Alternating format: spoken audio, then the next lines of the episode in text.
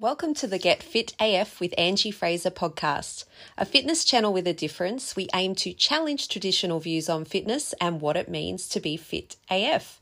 We cover real questions from real people, including my clients and friends, chat with inspiring and passionate people, and maybe the odd rant along the way. Join us to get fit AF without the bullshit.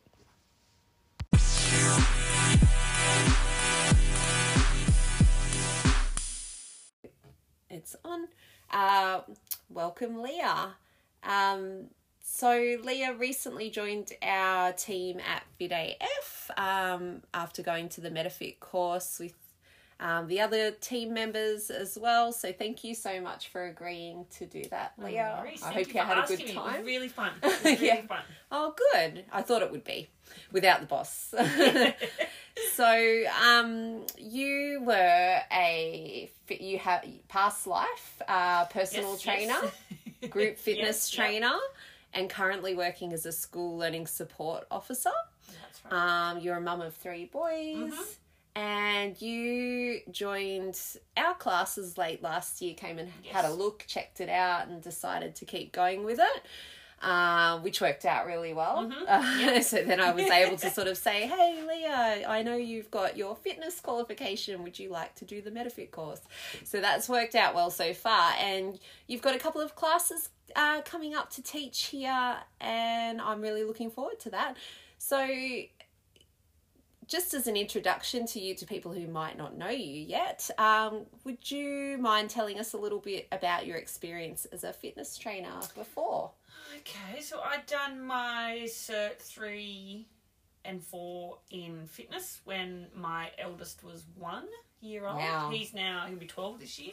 It was a long time ago. It probably hasn't changed. It probably hasn't. From there, I think the first job I got was at Anytime Fitness. Worked there for a little while. Then I went to, I've worked everywhere, PCYC, and I'd done mums and bubs classes, ladies' lunchtime classes, and pregnancy classes. Nice. And I worked at the YMCA before the pool took over. Oh, yeah. Yes. Yeah, that was the gym at the pool. Yeah, I really loved it there. I'd done the same similar classes. I'd done some boxing classes and some mums and bubs classes. And I taught a spin class once. I used to do just spin there sometimes. I didn't mind a bit of spin myself. I only done it to help out. It was horrendous, but I did it. Yeah. That's what it's all about, isn't it? Yeah, and then, from there, that's where I sort of, council took over the gym there, and I worked there for a little while after that, but then I sort of moved on from there. So those different facilities, it's probably like... that probably encompasses all of the facilities that we had in town other than private trainers at the time. So they're all quite different, aren't they? I think what we've got here is different. Again. So that shows like we've got quite a diversity of fitness services in town, which is interesting for a small town. So what did you enjoy about that the most? Probably the people, I think. I made a lot of friends especially particularly mums and bubs classes. We got a lot of people from out of town that moved to Masterbrook. Their husbands were working here, and so kind of I made friends, and I helped them create friendships, and I enjoy the people, really. You have to don't you? All I mean, not the different always types not of always people. But it's good fun. It's a social thing as well. It really is. Which helps. Yeah, that's one of the aspects that I really love about it too, like working in a job that can feel quite social a lot of the time, and like everyone's getting benefit from it.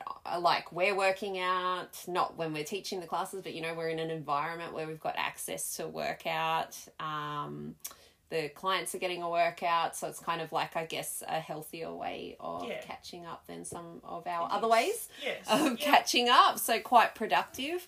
And what type of training programs, moving on to training yourself, what type of training programs have you done yourself in the past? It's been a while. So I've done a pregnancy exercise course in Sydney with a physio in Sydney, and that was really interesting. Really enjoyed that. Yeah, that would have been. I've done my thumb boxing. Gosh, it's hard to remember what I've done. I did bump boxing too, yes, and then added on the kickboxing. Oh, yeah, that's my tattered book from the course. Yes, I done that in Mudgee, actually. Mudgee. Oh, nice. I would have liked to have gone to Mudgee instead of Reeves' RSL club. It was very last minute. No, we done it in Mudgee, and that was a lot of fun. Gosh, I honestly can't even remember. So you've got a few certificates there, but and so for people who don't know, you don't just get to teach everything that you want when you get the certificate 3 or the certificate 4. You then have to go and get your specialisations, which can be quite costly, and to go away to Mudgee. And you girls went to Parramatta for the MetaFit course when it was torrential rain. So I was quite concerned. About you guys. You did. You really did. And it will be worth it. Hopefully. It will. It will. In terms of your own training, though, what did you like about training yourself, or what did you like, I guess, when you came here with all that experience that you've had at different facilities, different modalities? At this point in your life, what did you like about it? There's probably a few things. I really liked, I talk about the people again. Everybody here is really friendly, and it's a good little community. There's no judging.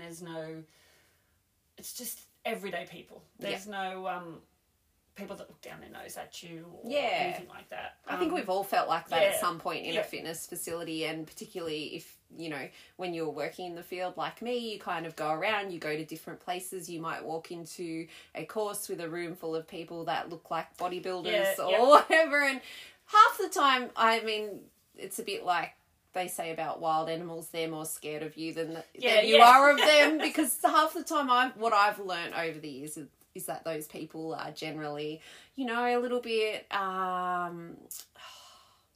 always forget the words. Insecure, that's the word. They can be a little bit insecure, which is why they might have joined the industry, which is not the way that I joined. Leah and I went to school together. That's how we know each other. And while we weren't in the same sort of friend circles, we were always in the same classes from memory, same classes, and always friendly as well. You're a very, friendly, sunny disposition, and I was probably a bit more emo back in the day, but so I think it would have been quite natural for you to become a fitness trainer in some respects. I was very nervous. I was really nervous to do it. It was a big jump. I talk a lot, but it's I don't know, having the confidence in what I learnt, that I actually knew what I was talking about enough to get up and tell people, because everybody seems to think they're an expert because they've read the book and they've been on the internet. Yes, and, you've got that element.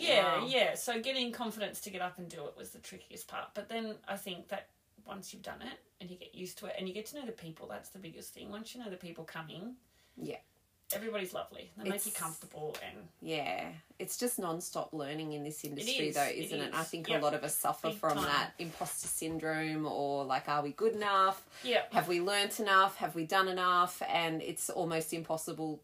It is impossible to learn all the things. You really can't. And because everyone's different. People are different. You learn something and it might not work for this person. Yeah. It does work for that person. That's right. And it's all context. That's what I say. I like to say when people, I got sent a video by a client the other day, and it was on Instagram, and it was a powerlifting video. So this girl was doing 120 kilo squat and being spotted.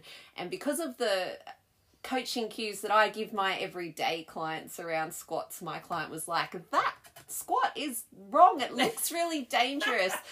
And I said, but let's have a look. It's a powerlifting page. They've got completely different goals. Yeah, the aim is to lift that weight no matter what. That's not what I'm doing with you. So fitness is, you find people think, and that's why I had to change my business name too, because I was so sick of having the fit in the name and people sort of making those linkages, what people do down at the gym is not the same as what we do here, is not the same as what people do down the road, and you've really got to find your own preference there. What works for you. Yeah, and you probably find some similarities in terms of working with different people in your current role as well, so it's still very people orientated, it is. Isn't it? Very much. Lots of different kids, lots of different needs. Yeah. Different parents. Yeah. And you kind of enjoy that variety, even all the different interactions, whether they're positive or maybe a little bit negative or problematic or whatever. Yeah. I'm the same with people I come across online and in person. But what made you, I think you may have spoken about this before with me because we talk so much, but what made you look for work in another field outside the fitness industry? So when the council took over from the YMCA, it kind of wasn't the best changeover and the gym kind of slowed right down. Yeah, it's only a small space there too, isn't it? You haven't got a heap of scope to work there. Yeah, so the classes I was doing stopped. Yeah, it's expensive to run group fitness. I'm guessing that's and probably there was a big, part of it. Big changeover with contracts and things didn't happen so quickly, so people dropped off and things like that. Yeah. Like members. Yes, because we had a really good group fitness 2 hours during the day with crèche, and that was one of our busiest times, and we couldn't run that for a little while. Yeah, people are always looking for that. People dropped off. And the only hours I was kind of offered was 7 to 9 p.m. at night, and that doesn't work with my kids. No, not with your kids. I had it, that was when Reagan was, who's now 6, he was a baby. He was born in that July, so he was like 6 months old.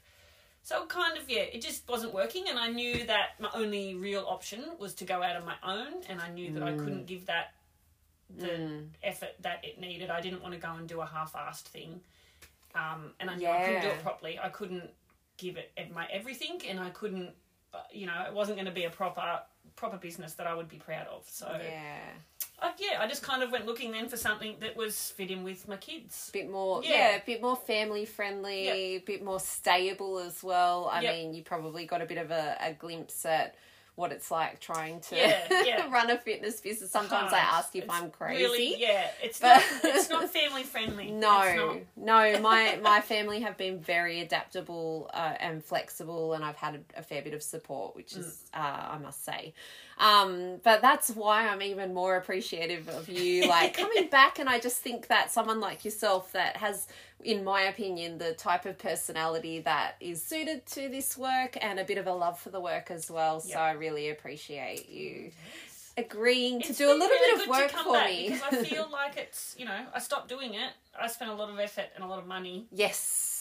And I wasn't doing it, and I love my job now. I love it. It's nice to get a bit of a refresh. Do a little bit of it again and, just dabble in it with no pressure. Yeah. Very minimal pressure here. So Leah will be taking a couple of sessions a week, and I like that we're starting to get in the shed like a variety of personality types, coaching types, and dispositions, and points of view.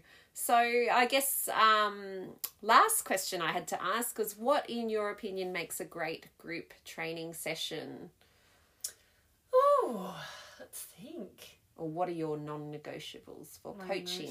Non-negotiables. Just effort, maximum effort from each individual. So not trying to beat the person that's next to you. Yes. Going your own pace. Going as hard as you can. Yeah. And not